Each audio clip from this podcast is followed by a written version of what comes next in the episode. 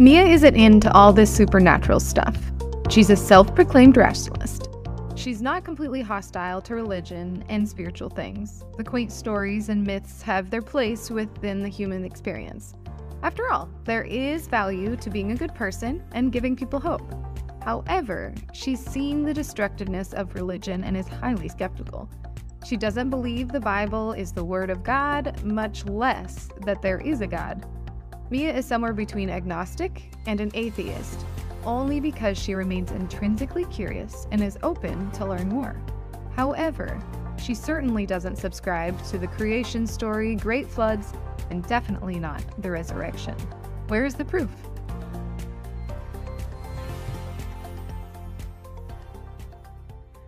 I can't wait till I get to preach a sermon like that. That's going to be really cool. There's a lot of Mia's out there, if you haven't noticed. Mia's not that unusual. And it's becoming more and more common in this world. Uh, they reject religion as superstitious mythology. It's really just for simpletons. Truly enlightened people have moved on between these fairy tales and folk stories. And in truth, they believe they've grown up when many of us have not. Religion has been replaced with logic and uh, pragmatism, rationalism. Only those things that can be seen and quantified are, are real. I have to be able to touch it, feel it. There's really no mysteries in the world. There's just unsolved puzzles waiting for science to solve them with math and reasoning, but there's no real awe and wonder built into it. All in all, this is not uncommon. And so, as you begin to make new friends, as we call you to go out there and discover your ones and talk with people and get to know them better, you're going to run into Mia's. I was one at one point in my life. And so today I just want to practically just kind of take a step back and ask what does it look like to engage some conversations with someone like Mia? And uh, just in general, what does it look like to talk to our ones? And so, again, today's just kind of going to be a little bit different. This is, I just want to give you some practical advice on what does it look like to engage our ones. And, and, and to have that conversation, I realized I wanted to get some more voices into it. I needed to call in the superstars and, and I, I needed to call in the dream team. So I, I called these two you can see here, you know, that's Pastor Ben sporting some really good bedhead in the morning right there. And he's kind of still working through the trauma called waking up. And, uh, and that's Maddie. I don't know what she's doing, maybe counting the cockroaches on her ceiling. I'm not sure uh, on that. And if you wonder what they kind of think in the morning, what they talk to, I wanted to go ahead and provide that, you know, uh, on that. that's what's going through their minds in the morning. Uh, so, clearly, that's all I had to call that morning, and I'm sorry Bob wouldn't answer his phone uh, on that. But I enjoyed our conversation, and I was writing a lot of notes. And, and before we get started, what I want to say to this is uh, for whatever reason, the more we talk about a, a one and us having a one, it's just, there's sort of like this weird like stigmatism that's coming around it, uh, like, like some great mystery as to who's your one out there. And I kind of want to pop that and burst that bubble a little bit today. There's no real mystery as to who your one is. And, and I think more importantly, I think what I would say is, is, you know what? It's not rocket science. So please don't overcomplicate this thing called a one. The reality is this there are people in your neighborhood you wave to and smile. There are people you pass by in the hall at work that you say good morning or hello to. If you're a parent, there are other parents that you run into at sporting events or band or show choir or whatever your kid may be involved in.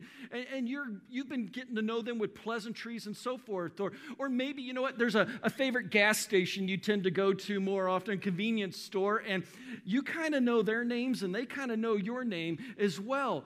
All of these are possible ones in your life. It's the people you do life with, those who are in your sphere of influence with, they're the ones you interact with.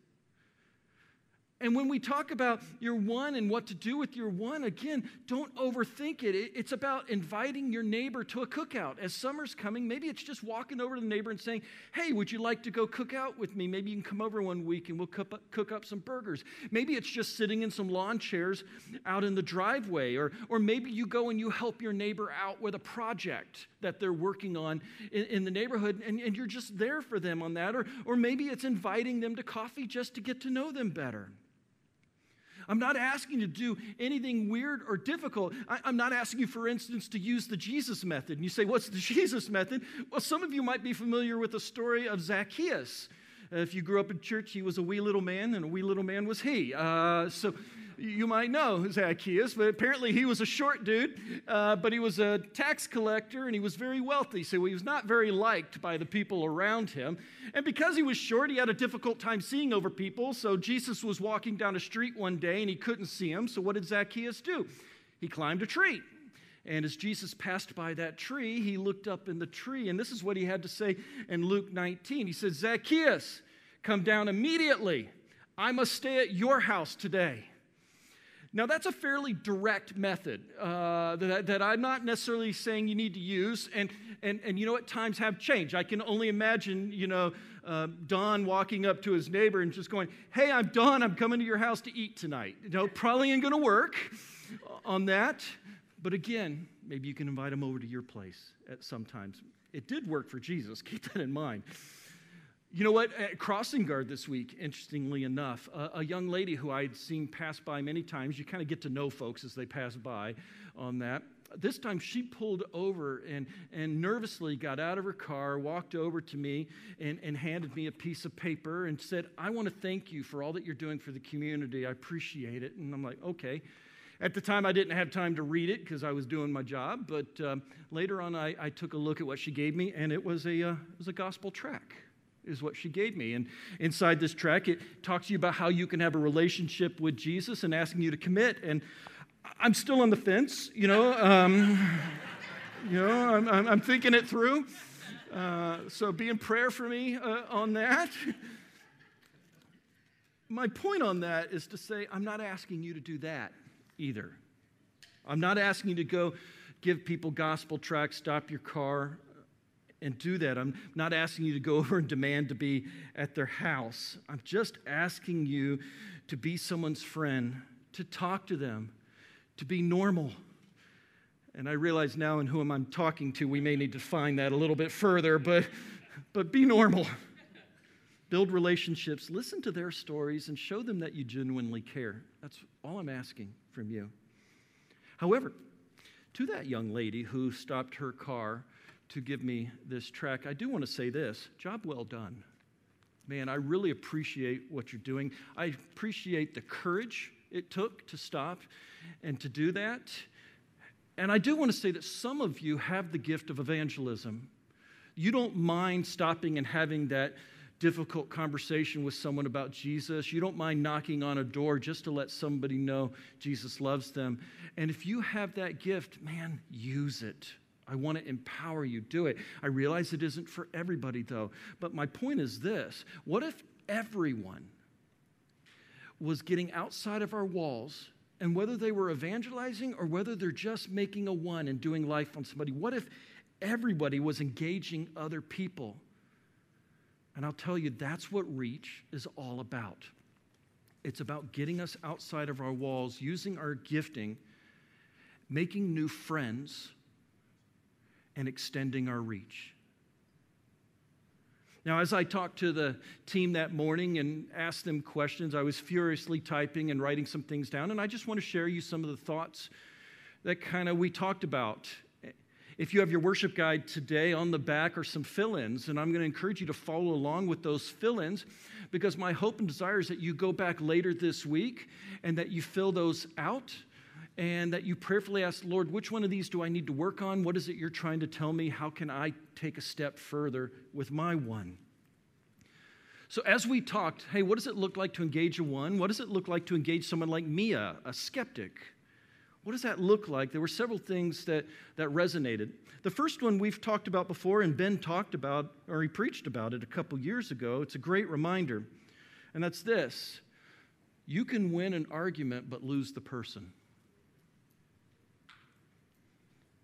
You can win the argument talking to them but lose the relationship in the process. And my warning is this God doesn't need us to argue on his behalf. And it's not about when you're meeting with your ones proving that you're right and they're wrong. It's not about that. More importantly, please remember that people who don't agree with what you agree with or believe what you believe in, they are not your enemy.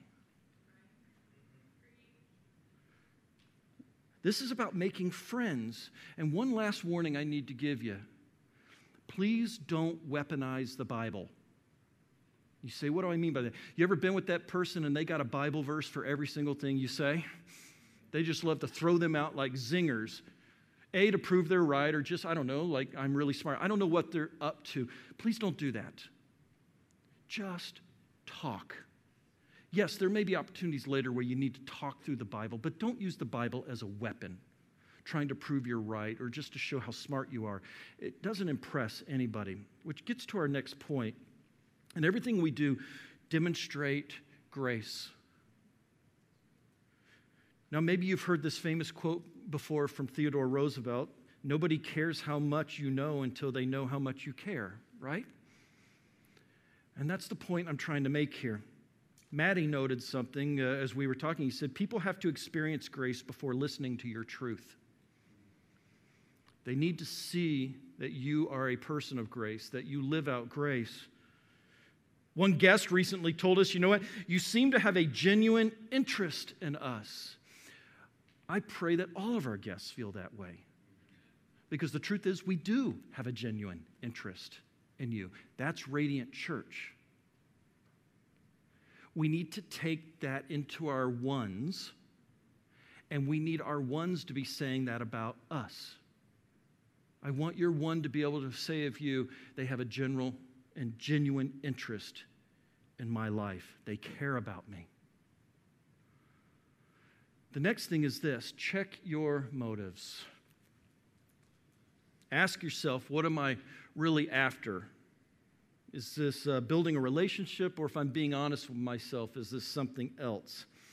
In other words, what's your end game here? And like we talked about earlier, and Pastor Bob brought this up uh, this week as well, nobody wants to feel like they're your project. And can we be honest? People can smell an agenda a mile away. People aren't stupid. And so you got to check your motives. When we're talking about who's your one and engaging someone like Mia, this isn't about proselytizing at the moment. It's not bullhorn evangelism. It's about being their friend. Can you just be okay getting to know this person better? The next point we need to make sure of make the conversation about them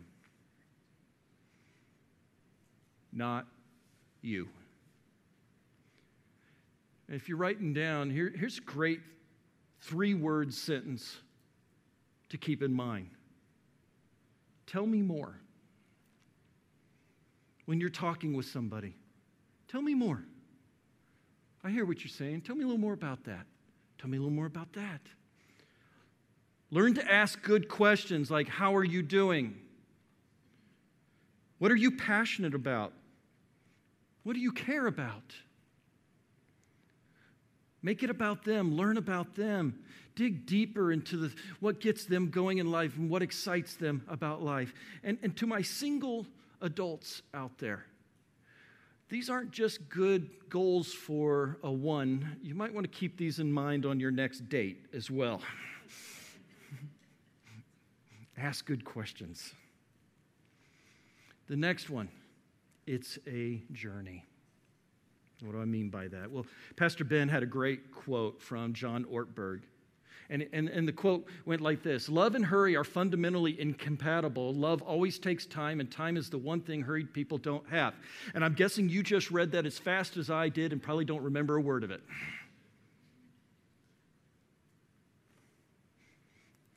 Love and hurry are fundamentally incompatible. Love always takes time. And time is the one thing hurried people don't have. And right now, if you're saying ouch, it probably doesn't compare anything to what I'm feeling. Because this one hits me between the eyes. Are we in too much of a hurry to have a one? I'm asking you to take time and commit resources to this person. And another part of it is this I'm also asking you to be okay with them often maybe saying no, or not yet, or I don't believe, or disagreeing in general. It's okay. Take the time and have the patience to build the relationship first. Why? Because skeptics need time. Give them the time.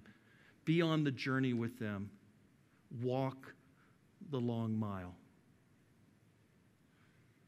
The next one make it safe.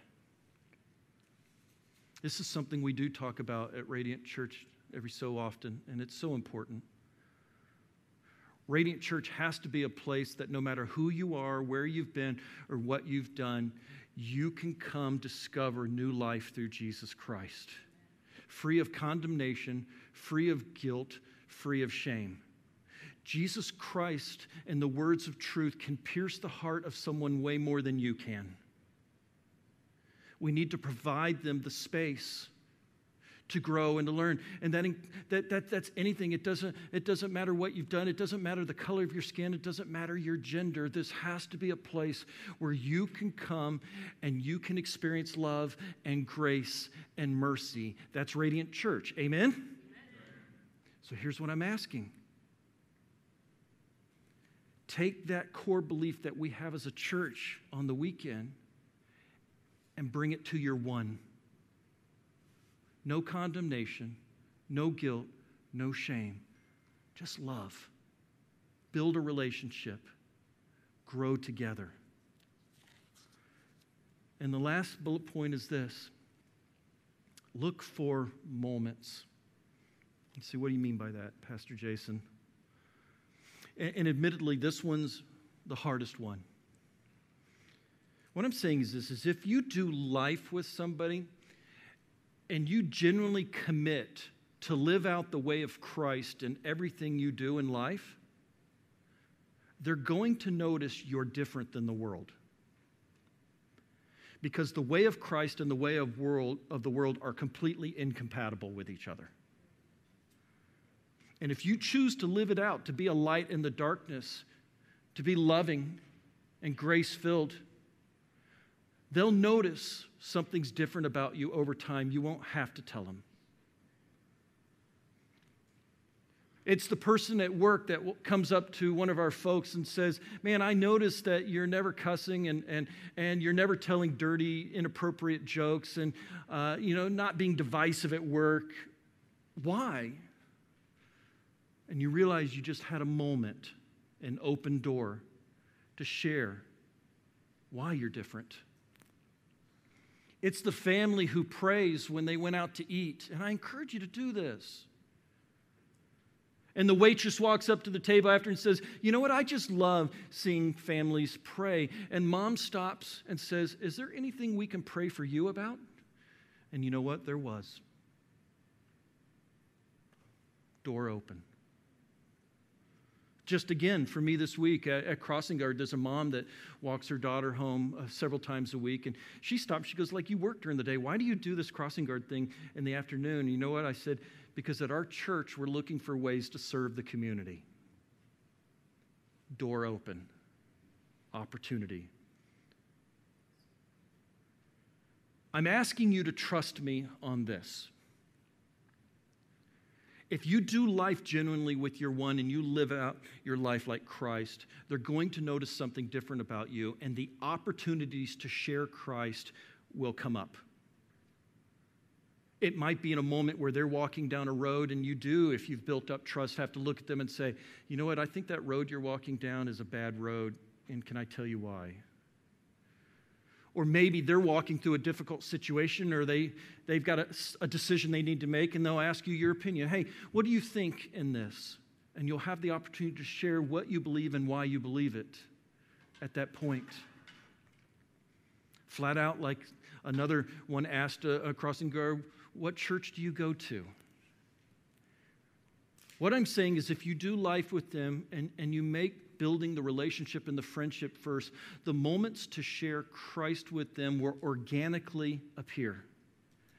And what I'm asking you to do is have the eyes and the heart to see those moments when they occur and the courage to step into them at the time. Let God create those moments and trust Him in those times to give you the words. But they will come. Last part, as I come to a close here, and I'm going to ask Ben here in a minute to come up and mop up my mess. To my skeptic friends out there, and I know we have some, thanks for being here. I'm not going to give you a hard sell on Jesus. Not going to try to convince you I'm right and, and you're wrong. All I can really do is just say, I'm so glad you're here and remind you, as we talked about earlier, this is a safe place for you to work through the doubts and the fears and the worries because there's a whole bunch of other people here working through the same difficult questions of life. Welcome to Radiant Church. Yeah. Yeah. I will eventually ask you and invite you to be a part of our story because I believe your story is knit into the story of God. I do believe that. And it is a God who said he created all things, including you, and that you are wonderfully and beautifully made. And for that reason, your story is knit into the story of God, and you have meaning and purpose. But that's a conversation for another day and another time. For today, I just want you to know you're not alone. And there's many others like you. And this is a safe place for you to take those next steps and explore those difficult questions welcome to Radiant.